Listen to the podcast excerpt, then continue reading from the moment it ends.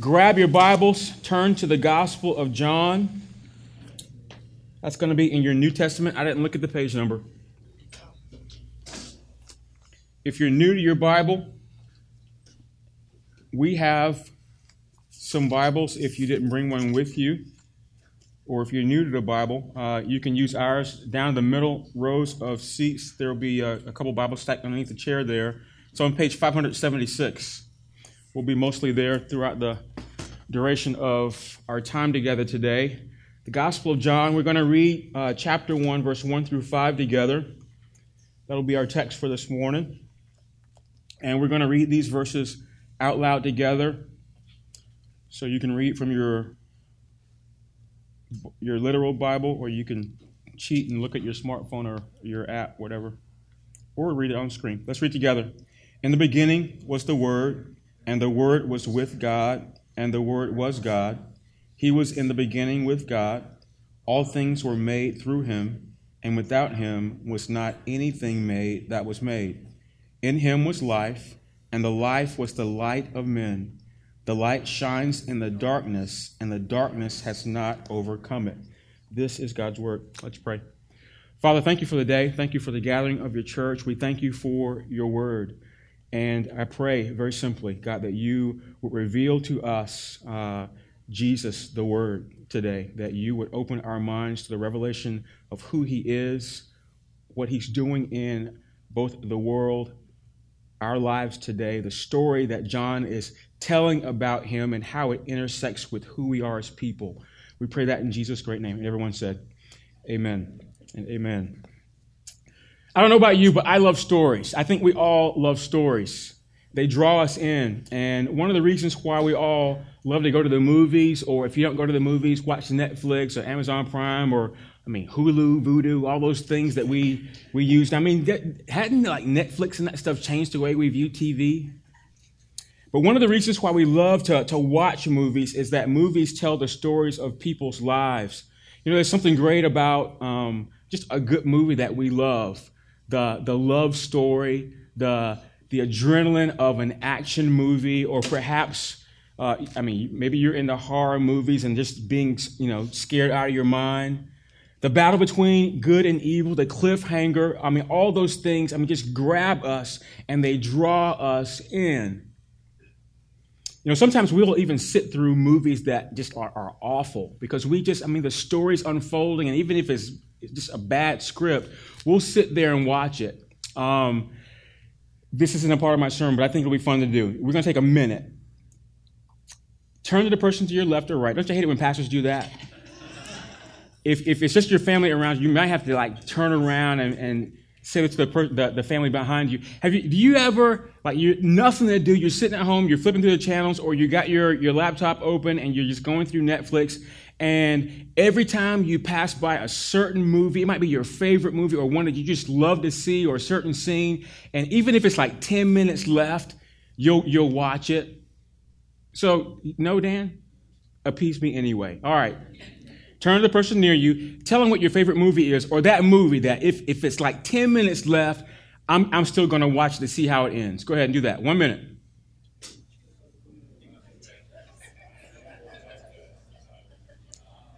All right, that's enough. That's enough. Cut that stuff out. Bring it in.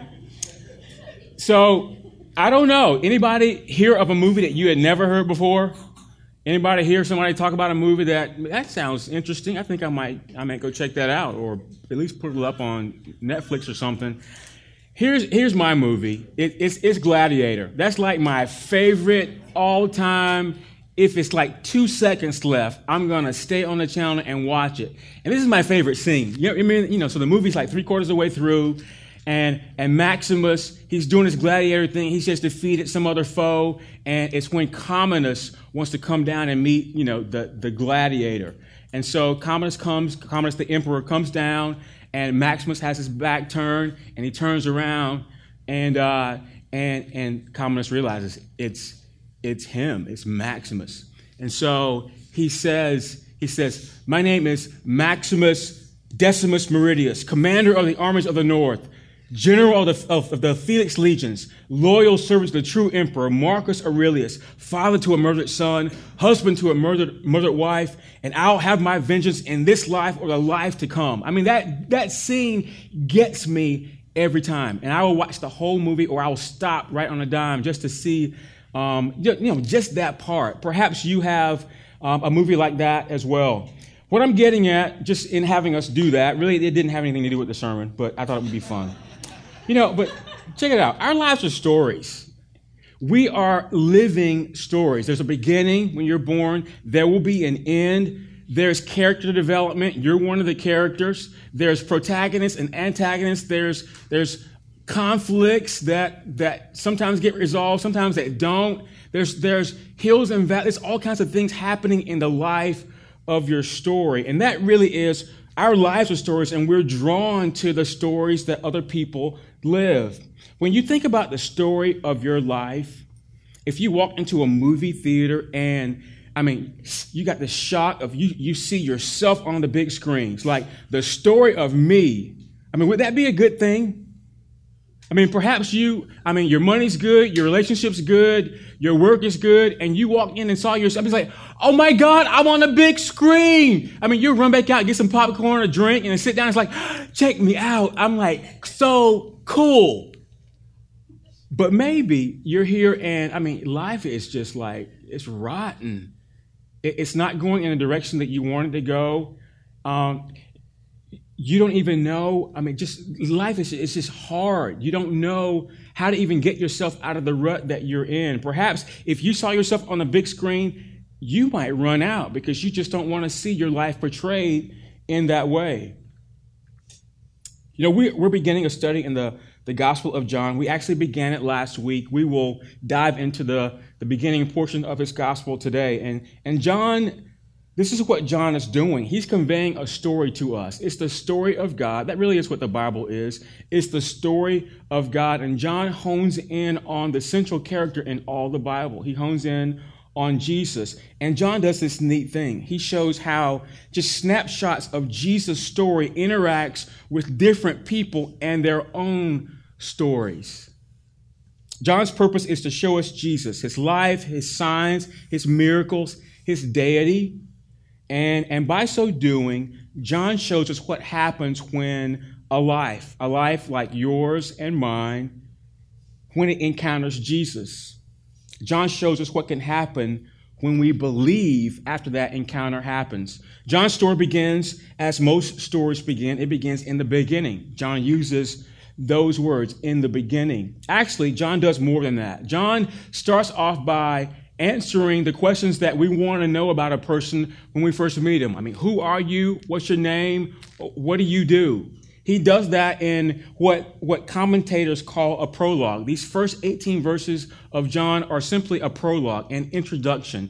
John is taking the time and he's laying out in 18 verses everything he's going to talk about in the rest of the book. And there's about six themes in this prologue that John develops throughout the rest of the 21 chapters of John. It's stuff like light and life. John will talk about Jesus being life and light. We'll look at that today. John talks about the witness, that those people that encounter Jesus in some way become witnesses of, of who he is and his deity, of his glory. They're changed forever, and they go and share that as a testimony with other people.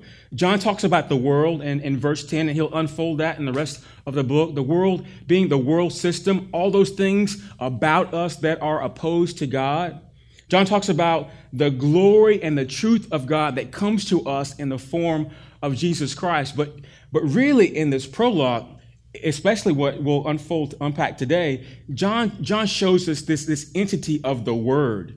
This, the Word that was with God in the very beginning, that comes into the sphere of time and history. John tells us about the Word, the one, the Son of God who was sent into the world to become the Jesus of history that we know, that grace and truth, I mean, is, is revealed to us because of what we know about Jesus. And so there's really two themes amongst these themes that I just mentioned that we'll look at here in this uh, in our text today.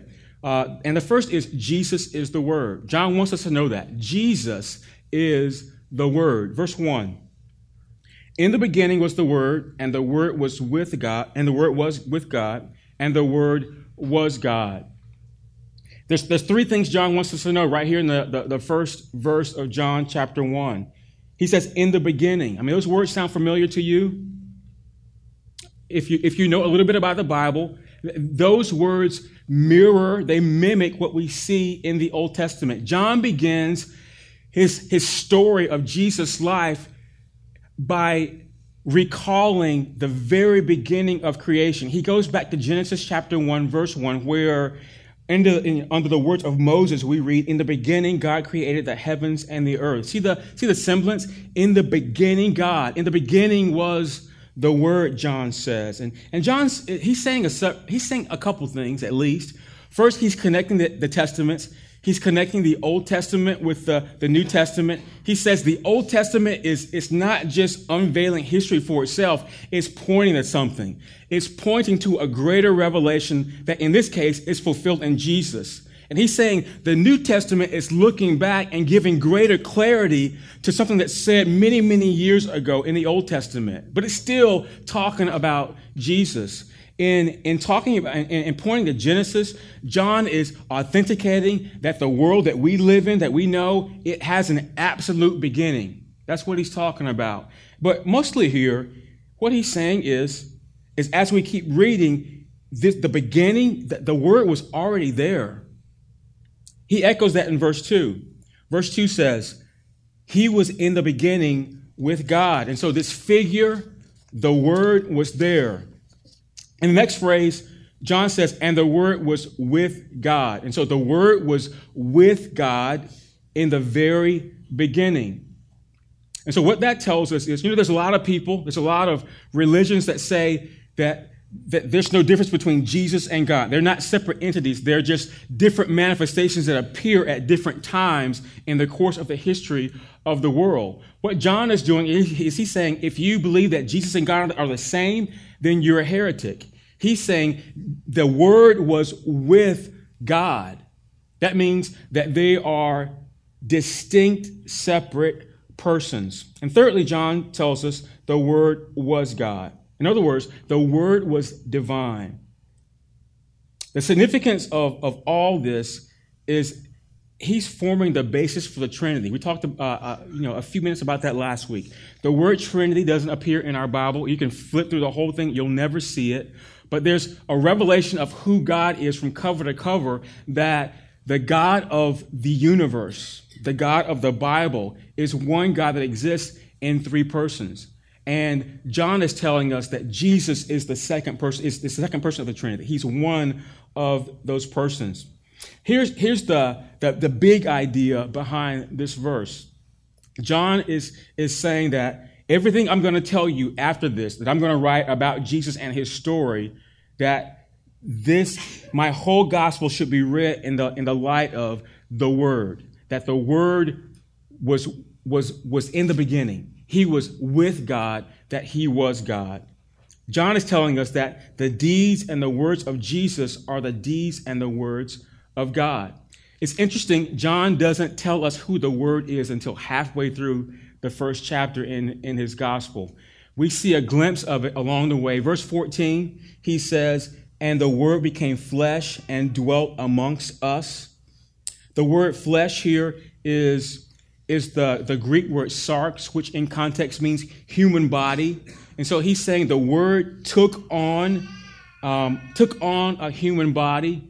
And the very first time that John even says the word Jesus in connection to um, what he's unfolding here in chapter 1 is verse 17. In verse 17, he says, For the law was given through Moses, grace and truth came through Jesus Christ. And in verse 18, he goes on to say, You've never seen God, the only God, but he's at the Father's side. He's made him known. So this entity, the Word, who was with God and was God, has made God known.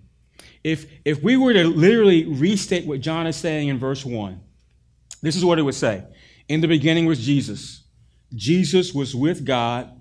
Jesus was God. That's what John is saying. He's connecting, he's connecting all that goes on in our world to Jesus. Jesus is the word. Um, verse 3 All things were made through him, and without him was not anything made that was made. And so John says, not only is the Word, not only is Jesus divine, he's also the creator of the universe. This, this Jesus that John is presenting is, is the creator, the central figure of all that we know and ha- that we've read in the Old Testament about how the world came about. Jesus was the one doing it. And so when the when the, the, when the Bible says that God said, "Let there be light," I mean, who do you think was the one making light? It was Jesus. The Word was making that light in Genesis one three. When God when God says, let us make man in our image, and we're like, who in the world is us? Who's he talking to? Jesus is speaking to the word in Genesis 126.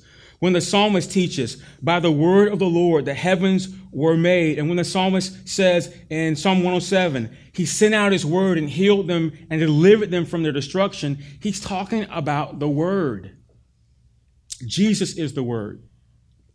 The, the New Testament uses all kind of names for Jesus.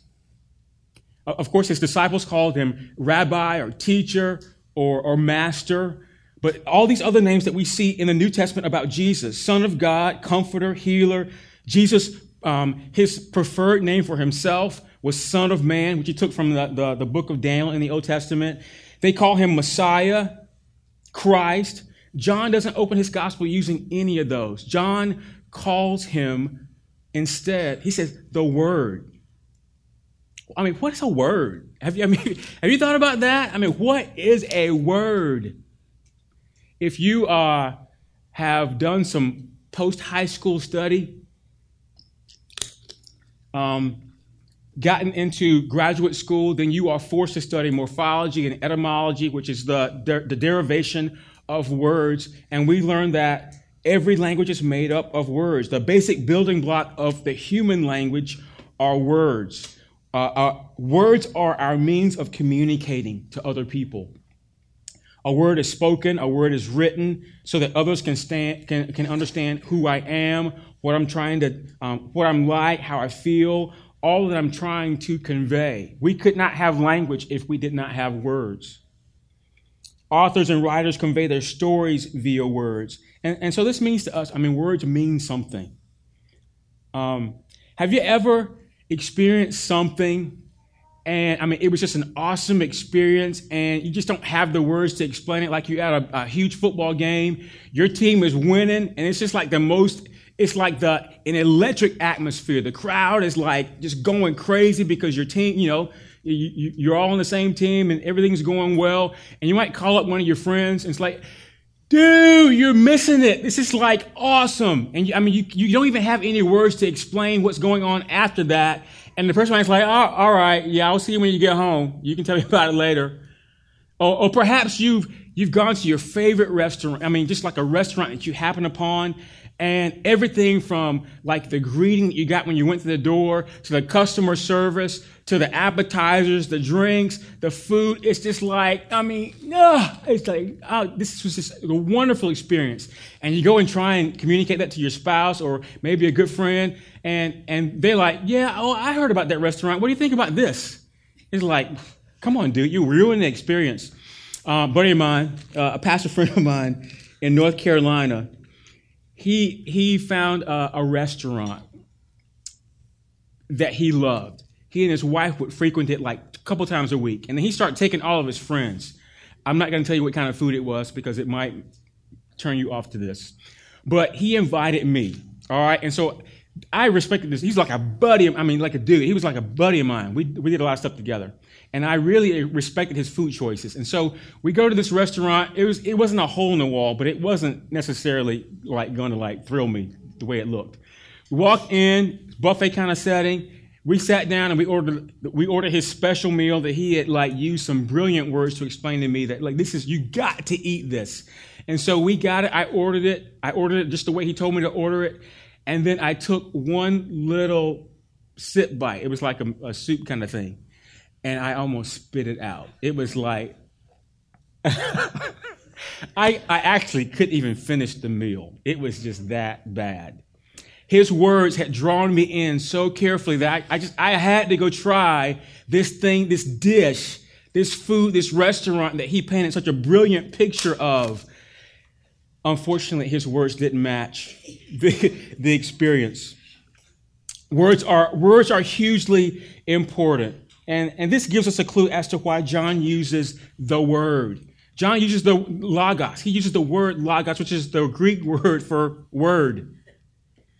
It conveyed a similar thought to multiple audiences. John used a word that the Greeks would understand and that the Jews would understand because they were the people that he were that he had come to reveal himself to. To the Jews, the Logos was draped in Old Testament meaning. And so a Jew heard the word word, the Logos, and they knew that that was the way that God created the universe. A Jew knew that the word was given to the prophet from God so that the prophet could reveal God and his will to them. In the Old Testament, God is constantly speaking words saying, I'm your provision, I'm your hope, I'm your king, I'm your redeemer, your protector, your leader, your shepherd. God is shouting these words out through creation. He's using the prophets to convey them. And the, the Old Testament people weren't, I mean, they weren't different than us. They're hearing all these things and they're either turning a deaf ear to it or they're not listening at all. The people acted as if they did not hear God's words. And the Greeks really were no different. The Greeks, they were hung up on philosophy and they believed in multiple gods. The Greeks had a God for everything for the rain and for sun and for good crops and for blessings in my life or for sex or to have babies. They had a God that they went to for everything. And so for the Greeks, the Logos was, was that entity that shaped uh, that shaped and ordered and directed the universe. And so when, when in the providence of God, Jesus shows up. God, there's a, there's, a, there's a time that God says, you know what? These people aren't listening. And so there has to be a more effective word given. And God, in his providence, gives them Jesus. He gives us Jesus. Jesus comes into the world and he says to the Jew, if you want to know who God is, look at the word. And he says to the Greek, if you want to know what the rational principle of how everything exists in your universe, look to the word. God sends Jesus from heaven to the brokenness of life on our earth. And so, Jesus, in all of his ways and in all of his words, he would give the perfect display of who God is and what he's like. And so, when people looked at at Jesus, they would see this is what God is like. When they saw him forgiving and healing and showing mercy and being kind, they could say, This is what God does. When they see Jesus leading the way he led, they could see this is the way God leads us with power and miracles, but also with, with compassion. Jesus was the perfect expression of God's heart to humanity, communicating God's love for people like you and me, people who are broken, who need to be rescued from our sin. John says, Jesus is the Word. That's, that's the great, I mean, what does a word do? A word communicates so that we understand what people are saying or what they're kind of, what, what they're trying to convey or how, even how they feel. And God communicates to us through the Word. God communicates to us through Jesus. The writer of Hebrews says this very clearly. He is the radiance of the glory of God and the exact imprint of his nature, and he upholds the universe by the word of his power. After making purification for sins, he sat down at the right hand of God, right hand of the majesty on high. He upholds the universe by the word of his power. Jesus is the word. It's, it's Jesus coming to earth, becoming a man, the word becoming flesh. John is telling us God is to, communicating to us through Jesus. You know, it's as if God is saying, I'll go through whatever extreme I need to go through, even the point of removing the second person of the Trinity, my son, from an eternal existence to bring him into the darkness of your life on earth to show you that I love you. God is speaking very clear words to us. I love you to an extreme measure. Jesus is the Word. The second theme that John shows us here in, in these first five, five verses is that Jesus is the life and the light. We see that in verse 4 and 5. In him was life, and the life was the light of men. Verse 5 The light shines in the darkness, and the darkness has not overcome it. And so John is telling us that Jesus embodies both light, excuse me, both, both life and light. Jesus, I mean, he has all life in himself. He has physical life, biological life. Here, John is, is really centering on spiritual life, and he'll call it in his gospel eternal life, an existence that does not end because we're with Jesus, we're with God. And the way that Jesus gives life to us is through his word. And that really is the connection that John is trying to make in these first five verses. The, the connection between Jesus being the word and us having life and light in us is that it's through God's word that Christ's life comes into us. That's why it's important for you to read the word. The word is an entity, but the word is also the way that God is communicating who he is to you. And when you avail yourself to it, it it's miraculous. It gives you life. The psalmist says it like this Psalm 1. Blessed is the man who delights, I'm skipping a couple words, delights in the law of the Lord, and on his law he meditates day and night. He's like a tree planted by streams of water that yields its fruit in its season. Its leaf does not wither, in all that he does, he prospers. And we we studied this, this psalm last summer in our, our uh, series in the Psalms.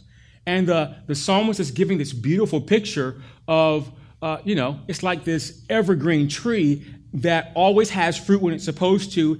Its leaves never ever, it doesn't experience the, the transitions of, of, the, of the seasons because it's connected to this eternal source that always makes it green and growing. And so his word to us is if you want to be green, I don't know if we want to be green and growing. If you want to be, you know, if you want to be sustainable forever, then you got to be connected to the word. If you want to be flourishing with spiritual life, is, is the right way to say it. We need to be drinking. We need to be connected to the source of life, which is God's word. John continues the life in Jesus comes as light shining in darkness. I mean, have you ever thought about this? I mean, what does light do? What do the lights in this room do? The light, you know, the, the eternal light, the sun that's shining. What does it, it do?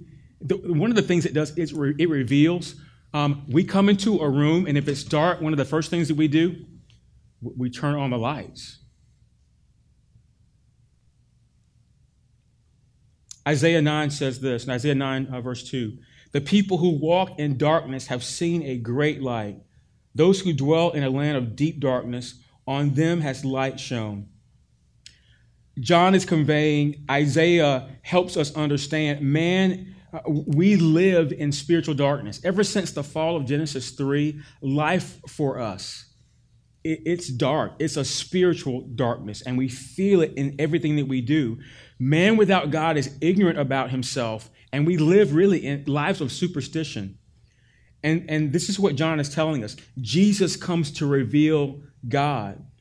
And so light, um, light reveals, but it also guides. In the Old Testament, one of the ways that we see light manifesting is the, the Israelites, as the, you know, they were slaves in Egypt, and God appears as uh, a glory cloud, okay, a pillar of cloud by day, um, a pillar of fire by night, and He guided them through the desert okay, out of out of the wilderness, eventually into the promised land by the light. And, and many scholars would say this light was, I mean, it was the, the spirit, the very spirit of God, uh, the third person of the Trinity.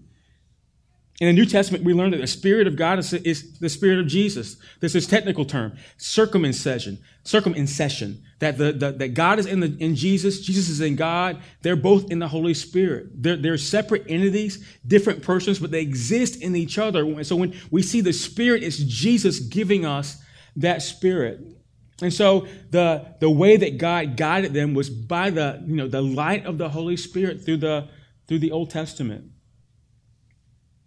The psalmist says in Psalm 119, this is one of the first verses I learned when I was a new Christian. Your word is a lamp to my feet and a light to my path. And here, this is a dual picture. Uh, if you're ever driving down a street, you see the, the, the street lights, and they will give uh, a broad light to, to, to navigate your way. You're driving down an interstate. You, we don't notice this. We have the, you know, a little bit of light from the headlights of our car, but there are also street lights that light the way. So this is, uh, he's saying the, the light of God is lighting our journey over the, the broad way of it. But then he also gives us a picture that light is, it's like a singular lamp. It's like whatever your favorite chair is in your house that you might go to to, to do a quiet time or just to sit and, and be alone. It's uh, the, the, the light of God is that particular to you. So it can light your the, the journey of your life, but it also can be local to, to help you navigate the, the nuances of your everyday. John says in chapter 8, verse 12, we'll get to this in several weeks. Jesus spoke to them, saying, I'm the light of the world. Whoever follows me will not walk in darkness, but will have the light of life. Jesus says, He said, I'm not just a street light or a little lamp, I'm lighting up the whole world.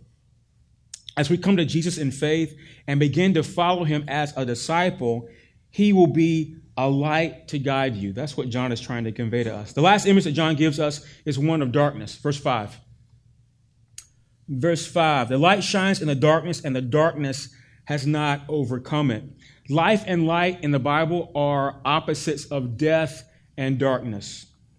And what John is trying to remind us of is, is that there's a battle that rages around us.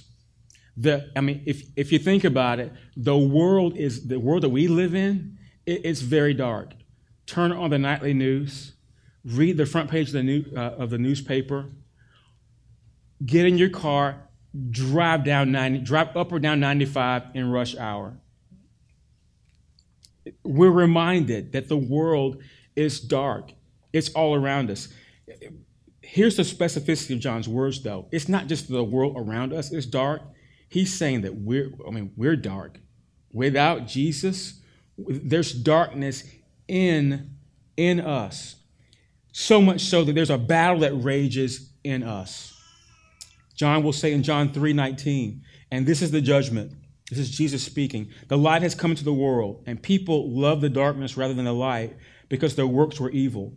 For everyone who does wicked things hates the light and does not come to the light, lest his work should be exposed. And so this is what light does for us, and this is Jesus. This is this is the work of Jesus in all of our lives it exposes the darkness in us. I've heard old saints say this all the time. The closer that, I mean, the longer they've walked with Jesus, the closer they feel to Jesus, the more sinful they feel. Because why? Because the, the more you, the closer you are to the presence of God, the manifest presence of God, the more you realize how holy He is and how unholy, I mean, just how holy you're not. Is that the right way to say it? You, are reminded of the brilliance of the glory of God, that, this light that comes, that emanates from Jesus and his person, and you can't help but be reminded of how dark your life and your heart really are. Jesus' light exposes our darkness for what it is. And so there's a real battle going on. And if I can go back to my, you know, the very beginning, when I talked about movies and stories, you know, that really is why we're drawn to stories We like there to be conflict. We like to see the juxtaposition of light and dark. Have you ever thought about this? If you, I mean, some of the movies that we hate are movies that don't have conflict in them. We we like to see movies that have the the tension in it of light and dark working against each other, and and of, of course we hope to see it resolved. We need the antagonist because of the world that we live in. I mean, can you imagine Star Wars without Darth Vader? Actually, I learned something very, I mean, it was sad b- before service. I learned that one of you here in this room, his name is Peter, has never seen a Star Wars movie. Sinful. He will repent in a minute when we do an altar call and then we can all stone him afterwards. And then Jesus, because Jesus loves him, he's going to resurrect him. I mean, imagine Star Wars. Peter didn't even understand this. Imagine Star Wars without Darth Vader. I mean, um, the movie would be a flop. George Lucas would not, I mean, he wouldn't be the man he is today. He'd be homeless. In the same way, there's a battle between light and darkness, not just physical, but spiritual. And, and the battle is in our hearts. It's between the way that, that God created us in Genesis 1 to, to be in perfect harmony with, with creation and with God and everything working in concert with each other. But then Genesis 3 happens and everything goes to HE double hockey stick. It just goes to, I mean, just, it, it just, it goes awry. When sin enters the world, it starts the battle. And that's the battle that we're in. And the battle, although it's out here in, in our world, the, the main battle is, is in here, folks. It's the brokenness of your sin, sin sick, selfish self. That's where the battle is. John 3:19 is right. We would rather live in darkness than live in light. We want to, and you know, I don't know how, the, how this unfolds in your life, but it's it's not just in wanting to do bad things of like going and wanting to just kill somebody. We don't. I mean, that's not who we are, right? Thank God we aren't like that. That's the common grace of God that prevents us from doing that. But I mean, here's some of the stuff that we do. We buy things we can't afford. We want to work more hours than we should, and we neglect our family. We want to treat people worse than they deserve to be treated. Our first inclination, because of sin, because of the battle that rages in us, isn't to go back to Genesis 1 where things were perfect. I mean, it's to wallow in a life of sin. And so here's the amazing thing about most of the stories that and the movies that we watch. There's this great part in the movie where somebody's in trouble, things are going wrong. Uh, we're rooting because we're watching for, for all the wrongs to be righted. We want the antagonist to get defeated. We want um, evil to be defeated by good. We want, we want the wrong to be right. I mean, we just want things to turn out right good to be overcome by bad. And so this is what John tells us. When darkness is over all the earth, God looks down from heaven. He sees the battle raging. And, the, and thankfully, God doesn't do this. He doesn't look down and say, Oh my God, look how bad it is down there.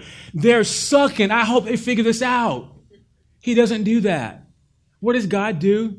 He comes, he takes the second person of the Trinity. He takes his son, who's existed in eternity with him forever, because, because he, was, he was in the beginning, because he was with God, and because he was God, and he sends him, causes him to be to become flesh, to put on human skin, and to enter the darkness of our world. And, and Jesus does what is unthinkable he enters our story. He enters the darkness of our story. You know, we read a lot of, hopefully, you read a lot of books, you've seen a lot of movies. No author does that. Most authors are writing from a third, second, or third person point of view. They don't enter the story. But this is the amazing thing God does. God enters the story of his own universe. He writes himself in as a character. In Jesus, we see God's powerful rescue and redemption as a part of his own story. And so let me close by sort of relating to how it began. You know, our lives are stories, and whether your story is going well or it might be a horror picture, John's gospel shows us what can happen when God's story intersects with ours, when we come in contact with the gospel, when we see the revelation of Jesus as the Word and He turns the darkness of our lives into light, we see Jesus. And what John is wanting us to do, I mean, some of you, some of you see Jesus just by reading the words. God, and He wants us to get that. He wants you to immerse yourself in the Word and that you would see Jesus from it. But some of y'all are stubborn and you need a miracle. You need a sign. John's going to show you the sign. Wherever you are, wherever you are, let Jesus into your story. Let his story, the story of God that he shows us in the Bible, interact with your story. And then believe. Let's pray. Lord God, would we trust that your word is true? I pray for those who are here that your word would come off the pages. That as we're reading the stories that John presents to us about Jesus and the many people that he interacts with, that we would be drawn to it like our like a, a movie on a on a movie screen. And that Lord God, having read the words of life, and more importantly, having seen Jesus at his best, coming as a, a miracle worker, showing signs, pointing to who God is in our world, that we would have faith in his name, that we would believe that he is the word from the beginning with God, that he is God, more importantly, that we would believe. And it's in Jesus' great name that we pray. Amen and amen.